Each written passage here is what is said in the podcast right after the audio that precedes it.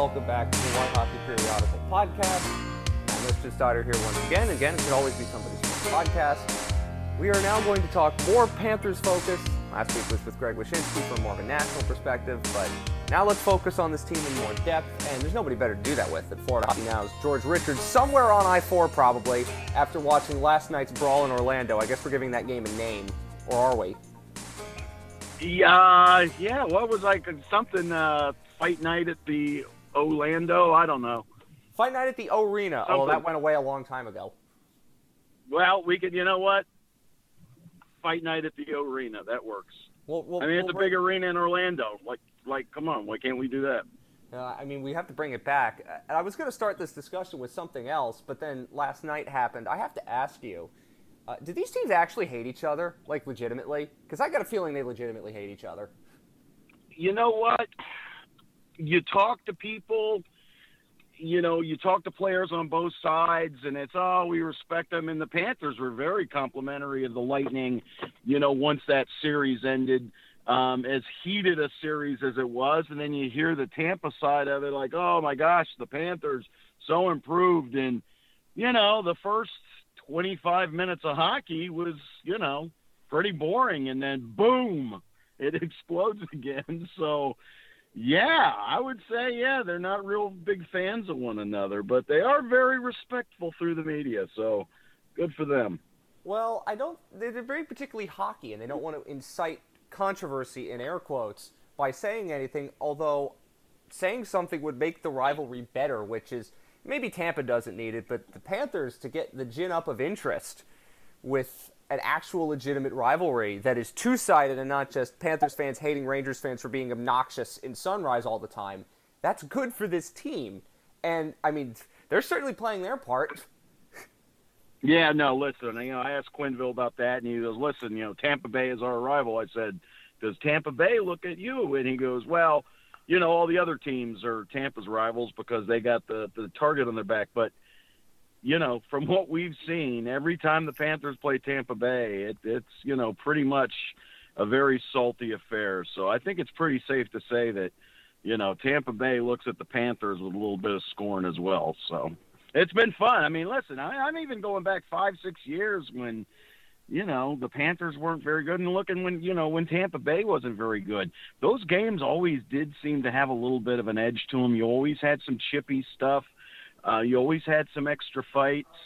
You know, you had the, you know all kinds of stuff happened when Tampa Bay and Florida played. So it's not like it's new, but now I think it's more on a national scale because people are watching, especially after that. You know, uh, whatever game, Game 55 last year, that that Saturday night game or Friday, whatever it was. That, it was, that it was game Saturday night, but I forget about that game, considering Game One of the playoffs was legitimately the most insane game of playoff hockey I think a yeah. lot of people have ever seen.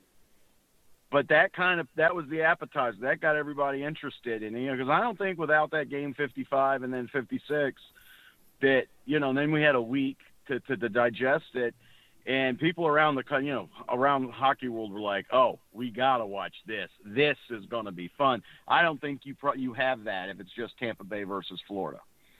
Maybe maybe not, but I think something that Greg Wyshynski mentioned last week is that the Lightning kind of got shocked a little by how the Panthers came out and flew at them, and maybe that reawakened you know the Lightning thing that they do that they got over after 2019 and maybe that's the reason why there's a rivalry because Tampa knows Florida gets the best out of them. And I'm going to make this point when we do, Tommy and I talk about it later.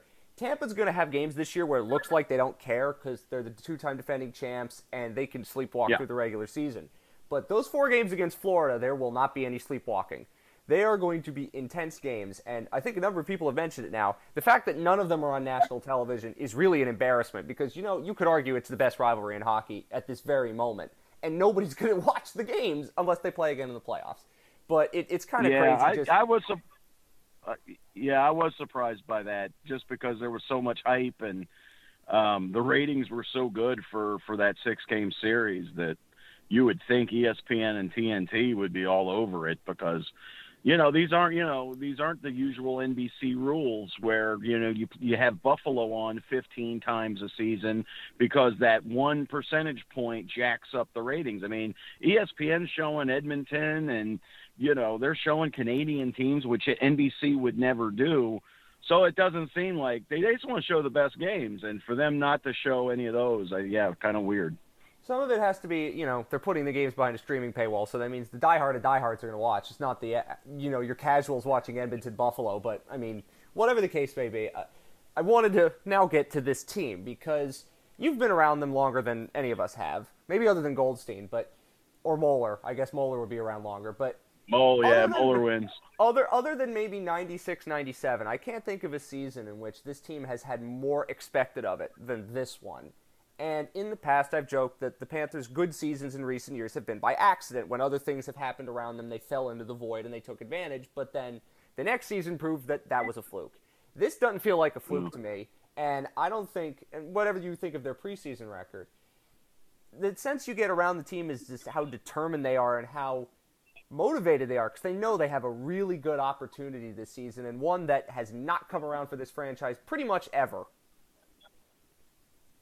I think that the when you talk about anticipation and expectations, there have been years where you're like, yeah, the Panthers are going to be really good this year. They might win a round or two in the playoffs.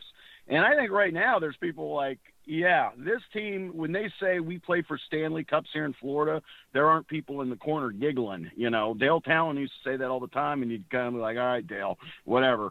Um, but this team legitimately, I think, you know, could make that kind of a run.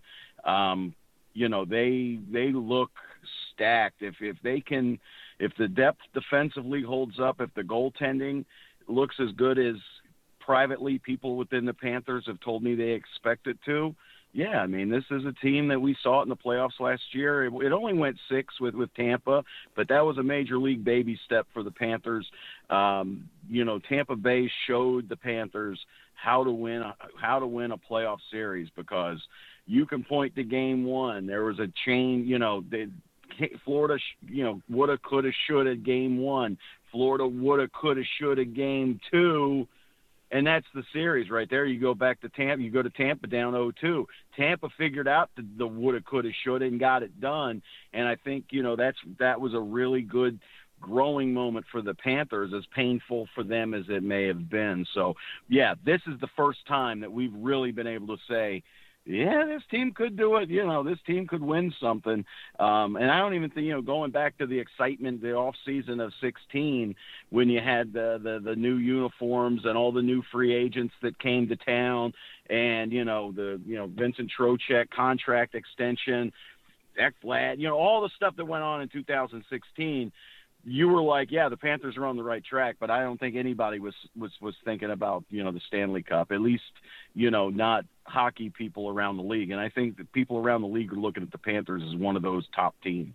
I mean, we look back on 2016 now, and you can see a little undercurrent of like maybe there was something there that we should have noticed at the time that we didn't notice, and hindsight has proven that. But this team is very different to that. The one thing I think I'm going to talk about it a lot in future shows and why this team has potential to be so good is the depth at forward is ludicrous. I mean, they have some injuries right now, and that's going to yeah. happen, but yeah. it is ludicrously deep. I in recent years, the the issues with the Panthers were you'd put Barkov and Huberdeau together, and whoever was on their line, Dadonov or whomever, would do great, and then the rest of the team was a bit of a black hole. Nothing happened, and teams could load up to stop that top line, and they did.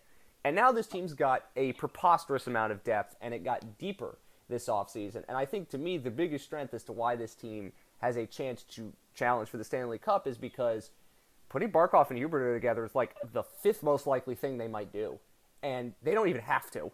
It's not even a need. It might not even be a want because they have the balance. Yeah. And I think you uh, have seen all these teams. Like, this is the deepest group and the most skilled group that they ever have. And I don't think they've even scratched the surface yet of what they could possibly do with all these forwards. Yeah, I mean, this is by far the toughest Panther team to make in history. I mean, um, when you were looking at the roster, you know, we were saying, well, maybe they'll make a couple trades just to, you know, break open some spots. Um, and some pretty productive players' names were, were jostled around as potential, you know, well, they could trade this guy. Well, this guy scored, you know, da, da, da, you know, and that's how deep this team is because you want to see some of the younger guys, but then again, you don't. And, you know, Noel Acciari being hurt, um, that's going to hurt the team. I mean, because Noel Acciari is one of those guys that can do so much for you, um, especially late in the game if you're holding a one goal lead or something. He's always out there. Um, that's going to affect him. We don't know how long he'll be out just yet, but it doesn't look good. So that you know that'll affect him. But you know you've got guys that I think that can can can bring in there, and you know we're going to see Anton Lundell in Tampa, I believe, and we'll see you know see what he can do at the end you know at this level. Um, so it's going to be very interesting to see how things work out. But I, I've just never seen a forward forward set here in Florida as deep as they are. I mean, it's just unbelievable. And the comment, like you said, we saw Huberdeau with Barkov late last year for about what a game or two. We'll see them together just because you got to put peanut butter with the jelly. We'll see it. We just won't see a lot of it they don't need to go to it, and that's I think the craziest part. Yeah. And, and, last year, and I think it also comes with the power play, which is remember in the playoffs they went to five forwards at one point. They can do that again if they want yeah. to. They might not, but they can do it, and they could easily execute it if they wanted to. I want to bring up Anton Lundell. Yeah, they, well, the only way they do that is if Ekblad gets hurt because they didn't have an Ekblad. You know, it's, they it's didn't true, have an Ekblad. It's one of those things that they could pull out of their bag of tricks if they need to and it's just one of those things oh, that sure. not many teams could do it if they wanted to and be like, yeah, we'll do it. Why not? Don't care. Again, it's Joel Quenneville's the guy who invented the defenseman at forward, basically, and got it to work somehow. So I might be willing no. to give him the benefit of the doubt. On Anton Lundell, because when they signed him to an entry level deal, I immediately assumed they're doing it because he's going to play almost entirely in the NHL.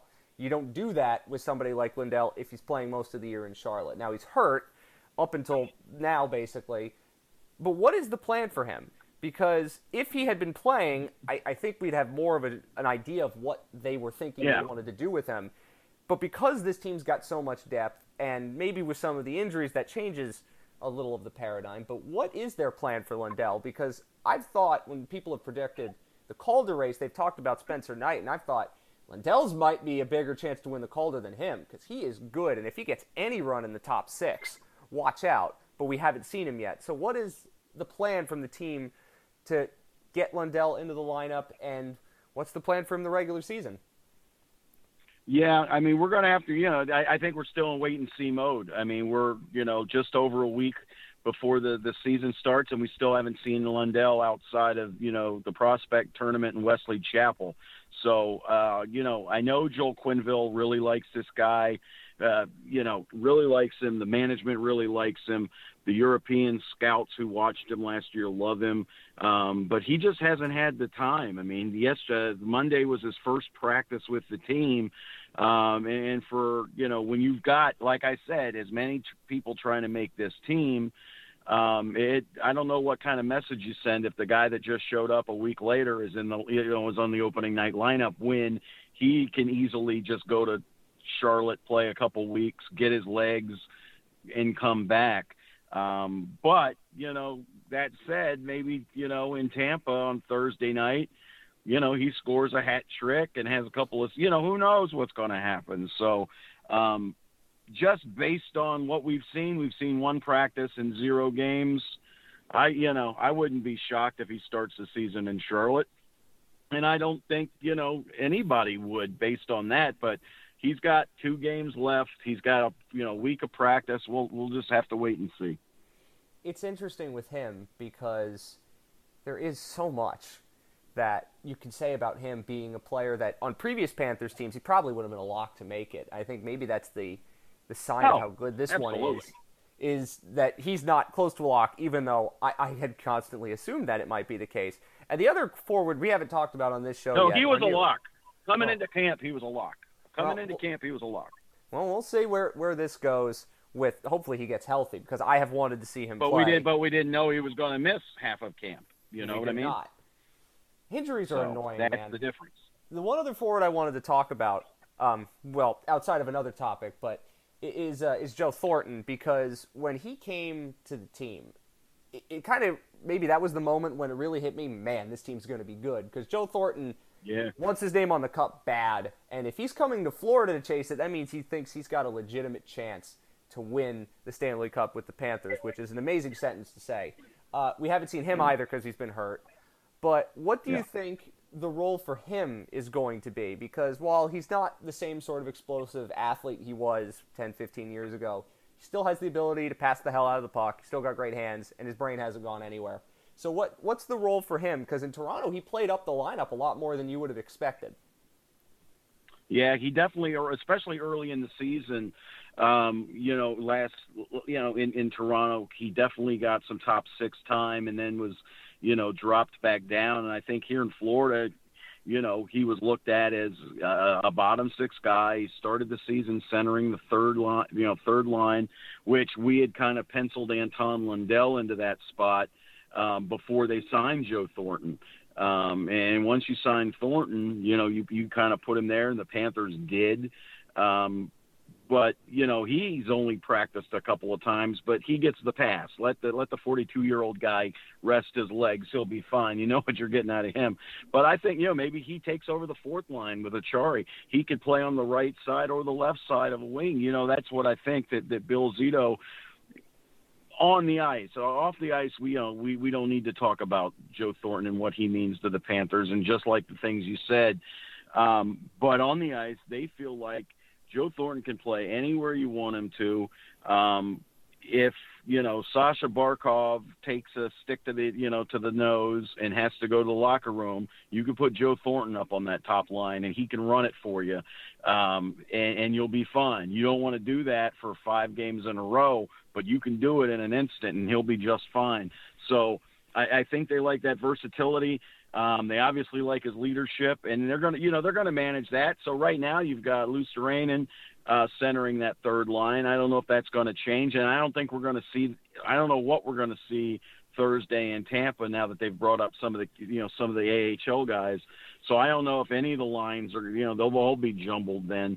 Um, so as far as Joe goes, he can do whatever he wants, really. I find that they brought them up. We're recording this Wednesday, by the way, in case people are listening to this a little late. Uh, Happy Wednesday. Sorry. Happy Wednesday, uh, whatever the t- 6th of October. Happy NL Wildcard Day. Um, we're, uh, I think they brought some of these guys up because they realized they don't want to get anybody else hurt after the last game against the Lightning. Yeah. And I think they figure, eh, there might be some more stuff happening. They don't want to get they don't want to get people hurt, and they're already a little dinged up in some positions. We have to talk about Sasha Barkov and the contract because it is becoming a little bit more of a story. I, if you had told me a couple months ago that it wouldn't have been done by this point, I would have been a little surprised. I still think it's going to get done. Uh, David Dwork, our friend, has reported that the negotiations are moving on, but slowly. Seen some stuff from Pierre LeBrun that says they think they could get it done in a couple of weeks. What are you hearing, and uh, what do you expect for numbers if you have any intel on that? Nobody's talking numbers. Nobody's, you know, I just keep getting the don't worry, it's getting done. Relax, it's getting done. Um, you know, Barkov doesn't want to go anywhere else. He's not holding out for anything. Um, right now, he's leaving it completely up to his representatives. Um, so that means money, right? I mean, that means bonuses. That you know, that means all the the the, the, the legalese and stuff. Um, I think Barkov basically told his guys get it done. So. Um, I wouldn't be surprised if uh, what are we? Today's Wednesday. A week from today, we have something something Wow, done. I know. I know everybody's. I, yeah, I, I think. I think. I think they signed something gets announced before the season starts. Um, and that's just that's just you know a gut feeling because you know I always get you know people talking. Um, these are not contentious negotiations. They're they're negotiating some stuff. Bill Zito is a former agent who is now in charge of a uh, you know a salary cap team that is going to be as close to the cap as possible because the the cap's only going up a million dollars a year. I mean, everybody saw the ESPN and TNT money and was hoping that you know you'd see an NBA type salary cap where in one year it you know it doubled and you've got these you know seventh guy getting forty million dollar contracts. That's not happening in the NHL. The, the the salary cap's only going up like by a million dollars. So pretty soon you've got you've got Barkov this year. You know, next year Barkov's get his new contract. After that, you've got Huberdeau. Then you've got to worry about Aaron Ekblad, and then you've and you've got in between that you've got Mackenzie Weegar. So a lot of people within the Panthers in the next two three years are going to be getting paid, um, and anything you can save, you know, will help to keep other players. And I'm sure that's being you know, told to, to, to Sasha's representatives. Um, not that it's his problem per se. Um, hey, that's your job. You figure it out. But, you know, I, I think that whatever Barkov gets that'll be the ceiling, right? Nobody will get more than Barkov. So whatever Barkov gets, then you know, then then that's where you begin and work, work backwards when it comes to Huberdeau, Ekblad, and and Weegar. Um, well, Huberdeau and Ekblad. Weegar's not in that spot yet. So I th- I thought when Brayden Point signed his contract, which was 9.5 AAV over eight years, I was like, that's the Barkov deal. I thought immediately. Now it yeah. could be a little bit different, but that's what I thought because the teams are in very very similar spots there's no comparing because of state taxes and what have you. I thought, I mean, sure. that's also the salary structure of the Lightning. It might be a little different for the Panthers. I think if it comes in something around that, then everybody's going to be happy. That was my guess. I still think that's my guess. But I don't. I didn't also expect it to take this long, but I also expected it wouldn't be contentious and they're going to get it done. And I think by the end of the month it'll be done. Uh, it seems like that's where all the tea leaves are pointing. Uh, speaking of players might need a contract in the future, that might be Spencer Knight. So let's go to goaltending. Now, losing Sam Montembeault yep. on waivers might have changed the equation a tiny bit, but mm. I figured at the start of this season they'd still play Bobrovsky more because you kind of want to ease Spencer Knight into it. I mean, everyone's going to remember Game Five, and that's a moment that we can all have, but he's still very, very young. He's only 20 years old, I think, and there's a lot more for him to learn about playing in the constant grind of the league as opposed to last year in the weird fits and stop starts because of the pandemic. So I thought it would be something like 55 ish for Bobrovsky, 20 to 30 for Spencer Knight in the NHL, and then AHL minutes because I'm assuming he's not going to the Olympics. Now that they've lost a goalie, and there's other situations going on, uh, what do you think their plan is? Has it changed, or am I on the right track with how they might deploy goaltending this season? I I would think going in that's that yeah I I, I think somebody's going to get 50 games and that 50 is probably going to go to Sergei Bobrovsky. Um, but things can change on a dime. If you would, you know, we were going into the playoffs, you know, not thinking that that Spencer Knight would play at all, and here he is, your starter in Game Five. So things change pretty quickly, and and Spencer Knight is an extremely talented goaltender, um, a, a special special talent. I've never listen. I've been covering this a long time, and I put I put nothing into preseason games. Honestly, I don't. I cover them because people like reading about them, people like talking about them. Frank Vatrano had a had a hat trick the other night. That was great. You know, they people threw some hats on the ice. That, that was fantastic. Last night, I was I was so impressed with Spencer Knight and the way he handled things last night. Um, I know all of Tampa Bay's big guns weren't out there, but he was so calm. He was so cool. He was so collected, and that's how he is all the time. He's a goalie who doesn't let things bother him, and and, and players playing in front of him feel that as well, right? I mean, there you see goalies sometimes on the ice and they give up a goal and you can just feel the air deflating. I don't think you see that with Spencer Knight, and that's why Game Six was so surprising that they were able to get to him a little bit, um, and and you know get a get a get a handful of goals on him. Um, I think he's going to push Sergei Bobrovsky, but again the Panthers are very confident that Bob's going to come back this year and, and, and really be good. So uh, Bob Bob hasn't had somebody push him in a long, long time, and I know that sounds funny that Chris Driedger was just here, but I don't think anybody, you know, everybody knew what Driegs' situation was. He was, you know, he was a, a, a journeyman kind of goalie. Came, you know, got cut, got the minor league deal. He's the backup and now he got good and he's a free agent, so he's gone anyway. This is different. That now Sergei Bobrovsky has got some competition, and if he wants to keep the job, he's going to have to keep the job. Yeah, it makes sense, but I still think with Knight, because you have the ability to get him AHL minutes, and because there's going to be a position in the season if they go to the Olympics where, unless he is absolutely out of his mind good, he's not going he could get some games in Charlotte, which will be helpful. He's not sitting around for yeah. a couple weeks. I mean, it, it's it's all a matter of making sure you have it sorted, but you don't need to necessarily sort it now. It's sorted by the playoffs, and that's that's what the hope is. Because even throughout that series, I didn't have any issue with uh, starting Bobrovsky in Game One. I did have them pulling him in Game Four, Game Two. That I didn't like, and I think that cost them in some ways because they pulled their card yeah. too early. That's what I think.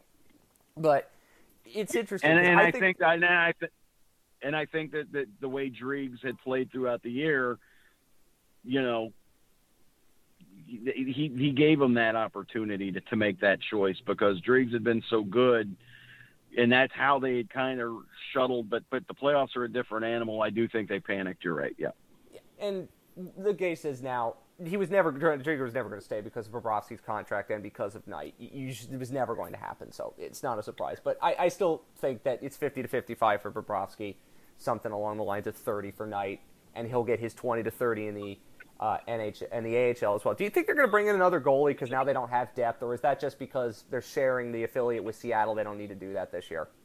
Yeah, they they really don't need to do that this year. I mean, I think they will try and find somebody out there. I you know I know, you know they've got you know the the, the goalie guild or whatever it is here. Um, they'll be looking. You know when they, they'll be looking for some depth. They really like Christopher Gibson. Um, they were not surprised that somebody took Sam Montembeault. Um, they they you know they they kind of knew that they were going to lose a goalie and they they figured it might be Sam. Um, we'll see what happens with him in Montreal. Maybe he gets a you know a new lease on his career. He's obviously still a young kid. I mean, it's way too early to give up on him, but um, you know, with Knight and Bob here, you know, there really isn't room for him. So um, I think they'll be looking for somebody. I mean, you, you wouldn't mind putting somebody in in, in, in Greenville um, you know, the ECHL, but Seattle will be giving you a goalie, so you've got a back, you know, you've got two goalies, you know, set for Charlotte. Um, you know, and you always want a third, you know, so we'll see what happens. But there'll be goalies available. There, there always are, and you know, I'm sure they, they they're they're they're they're looking at potential candidates and and see what happens after final cuts are made. So where do you think this this ends? Because my opinion, and I'll talk about it more when we do our next show, but my opinion of it is I'll focus on the regular season and winning one series. After that, we take it as it comes because the playoffs are a lottery. But the goal for the Panthers is bare minimum win a series this year. They're, this team's too good not to, even in a tough division. Yeah. Uh, so where sure. do you think this all ends? Not just regular season, but postseason? Because this team, and I also make this point, because it's going to get brought up at some at some stage. Do not root for this team to finish fourth just so that they can play in the Metro Division playoffs. That is a horrible, horrible thing to root for, and it won't work the way you think it will. They're going to have to beat the good teams in the Atlantic at some point anyway if they're going to go where they want to go. So, where do yeah. you think this ends? Because I'm not sure I can predict them above Tampa, Toronto, Boston yet, even though I'd like to. I can make an argument. And do you think is this the year that after 26 years of complete futility, is this the year where it finally breaks and they get that playoff series win? It very well could because you've also got you've got experienced players in key in key roles. You've got your guys your guys that have grown up in the organization, um, who have now been through a couple playoff series. You know, they were all here for 16. Um, you know, they were in the bubble uh, in that in that Islander series, which you know I don't know what anybody took out of that, but but last year again I think really helped. Um, you know, kind of mature this team. And I, I again, yeah, I don't know. I, I think that they're good enough to be a, a Stanley Cup contender, but you can't say, oh, they're going to win the Stanley Cup, just like you can't, you you couldn't say last year that Tampa Bay was going to repeat. Um, it, it's just a, it's a crapshoot once you get at, but you need to win the first round because you can't do anything until you win one and move on. Um, I think I think right now Tampa Bay and Florida are the top two teams in the Atlantic. Um, I, I think maybe this is the year that Boston starts to, to, to show its age a little bit. Um, I'm, I'm, you know, I know Toronto can score a ton of goals. Uh, Toronto's good, we know that, but but you know they've got some some psyche issues, I guess, you know, with with with some of the exits they've had. So um, I, I think Florida's on the rise. Tampa Bay's probably coming down a peg, but you know, they're still as good as anybody in the league, and and you know they know what to do. But I don't know. You know, last year was different because they knew top four. Yeah, we got that. We don't have to worry about nothing. We just have to finish top four in this division.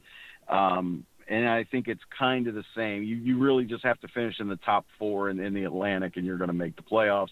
Tampa Bay, no problem. So, um, I mean, this could be Florida's division to win this year. I, there are reasons why I would make that argument. I still can't do it. Although I want to make this for an anxiety bowl point. If the Panthers and Leafs play in the playoffs, I mean, I, I, thought the Leafs' exits were psychologically damaging before, but if they lose a series to a team that hadn't won one in 26 years, the only one that has a longer drought than them. Now, I know we know plenty of people up there in Toronto who follow the Leafs, and the amount of chaos that would ensue. I mean, there, there's part of me that enjoys that, but also the other thing I think we all want is the drive for the three-peat for the Lightning to have to go through the Panthers again. That that's where this should end. We need another Panthers Lightning playoff series, and if Florida somehow beat them in the playoffs and ended the drive for a three-peat, well, the rivalry goes through the stratosphere if that happens. And if this is what they're like in a preseason game, if they play in the playoffs with even higher stakes than they played for last time, I, I can't even imagine. Yeah, no, that would that would be uh, incredible theater. Um, that would be a lot of fun to watch for sure. And you know, again, uh, the, you know, you you can you can make an argument that the two teams in Florida are the best in the East. Um, I think Carolina's got something to say about that. We know what Carolina can do. We know the team they've got. Um, but yeah, you know, it's going to be a fun year, and the you know expectations honestly have never been higher because even in '96 um, that team was so new, and that was such a Cinderella story. Um, had they gotten off to a rough start, that 96 97 team, you know, I think people were just, well, okay, well, you know, that was fun. We'll see how, the, you know, let's just, but that team got off on a, on a terrific tear and really ramped up the expectations only to, you know, come crashing to earth. Um, this year, this year's team, I, I think there's, there's already that excitement level and, uh, you know, we'll just see where it goes from here. Last one for you. Of course, we love talking to you, George, and obviously follow his stuff on Florida Hockey now. He's filming YouTube videos now. It's great. I love it. Um, talk about where this team sits in the marketplace in South Florida, because I've joked in the past that they've had opportunities to own this place, own that sports yeah. scene, and they haven't done it. But they got a chance now. The Dolphins are bad. The Miami Hurricanes are bad. The Marlins are always bad the Heat might not be a championship level team. This is a chance for the Panthers to absolutely own the discussion in South Florida way they've never done before. And that translates for a team that, you know, let's be honest, it loses money every year, and they could really capture a fan base this year. How do you think the broader South Florida sports scene is taking to this team being as good as it possibly could be?